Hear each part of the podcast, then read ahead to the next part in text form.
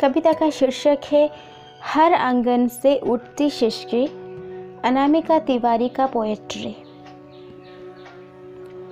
हर आँगन से उठती शिशकी, सदियों से खामोश, आँगन से आँगन तक के सफ़र में।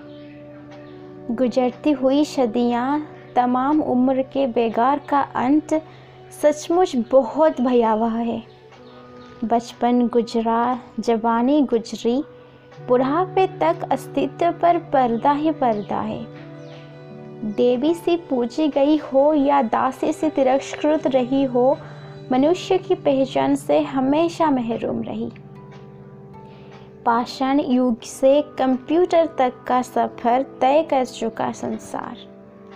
पर आधी दुनिया अभी तक आँगन से आँगन तक के सफ़र में ही दफन है।